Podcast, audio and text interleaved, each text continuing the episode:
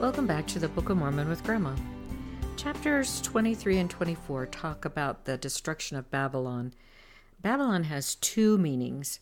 One is the actual ancient city of Babylon, that at one time was a center of learning and science, but was also a center for great wickedness. So it kind of became a symbol for wickedness of the world, and it became the spiritual symbol for Satan and his followers. Richard Draper, a professor at BYU, said this about Babylon. Babylon incarnates arrogance, pride, and insatiable corruption in opposition to God and his kingdom. It stands in contrast to the heavenly city, the New Jerusalem, where the law of God thrives. The arrogant Babylonian mistook lust for joy, sought happiness through passion, and pursued security through materialism. Today, many still seek to find heaven through drugs, lust, money, success, or power. People continue to try to escape the deadly round of daily life through material and immoral means. God has provided a solution flee Babylon. The command demands a complete severing of relations. God allows no association whatsoever. There is good reason. Babylon is not to be converted but destroyed. He quotes Jeremiah here when he says, We would have healed Babylon, but she is not healed. Forsake her.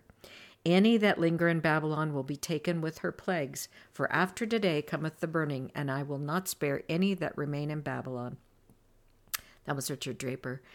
We talked about this at great length in Revelation and how Babylon would be destroyed when the Savior comes back.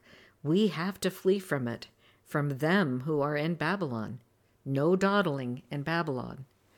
Isaiah refers to these days as the day of the Lord. In verse 6, he says, How ye, for the day of the Lord is at hand. It shall come as a destruction from the Almighty. The day of the Lord means the judgments that are going to come upon the wicked, but those judgments will not just be those that come because of war, though certainly there will be war, but also those that come because of natural disasters and plagues. The Lord will use both means to punish the wicked, those that come from heaven and those that are on the earth, but it also will mean a reward for the righteous. We see what will happen, though, to those who see those things happening. We were talking about this the other day when we were reading Isaiah, and it said they'll run to the caves. So if they see that happening, why aren't they repenting? This is back in verse 7 Therefore shall all hands be faint, every man's heart shall melt, and they shall be afraid. Pangs and sorrows will take hold of them. They shall be amazed one at another. Their faces shall be as flames.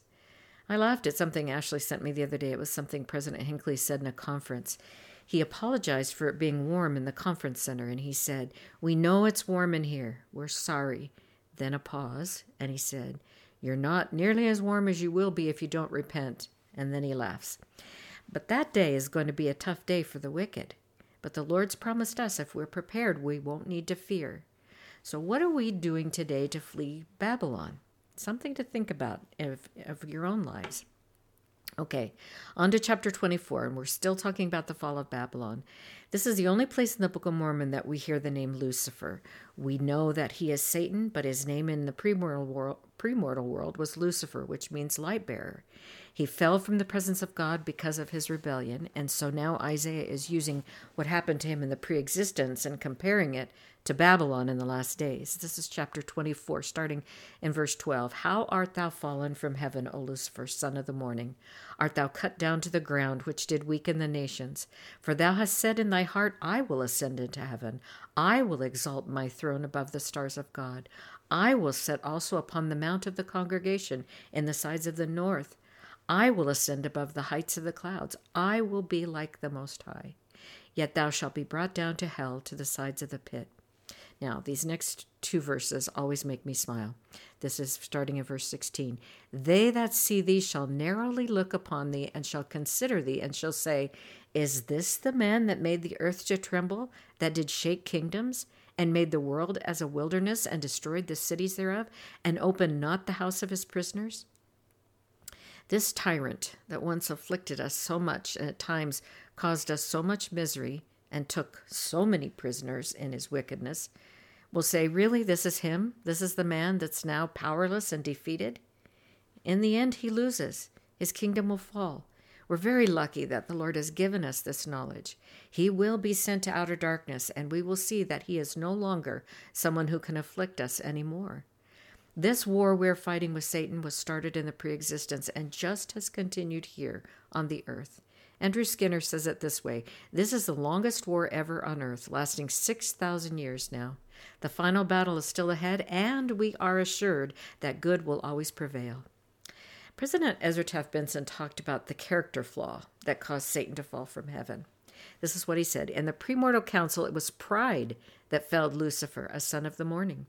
In the pre earthly council, Lucifer placed his proposal in competition with the Father's plan as advocated by Jesus Christ. He wished to be honored above all others. In short, his prideful desire was to dethrone God. That was in April 1989. He also wrote a talk in 1989 called Beware of Pride. He said some things that remind me that I need to watch myself lest I become prideful. The talk is long. I'm sure everybody has it by now, but I'm just going to quote some of it. But even this is kind of long, so bear with me. But sometimes, in order to see what pride is, we have to recognize it in ourselves. Here's what he said. This is one of the major messages of the Book of Mormon. Mormon gives the answer in the closing chapters of the book in these words Behold, the pride of this nation, or the people of the Nephites, hath proven their destruction. Pride is a very misunderstood sin, and many are sinning in ignorance. In the scriptures, there is no such thing as righteous pride. It's always considered a sin. Therefore, no matter how the world uses the term, we must understand how God uses the term so we can understand the language of Holy Writ and profit thereby. Most of us think of pride as self centeredness, conceit, boastfulness, arrogance, or haughtiness. All of these are elements of the sin, but the heart or core is still missing.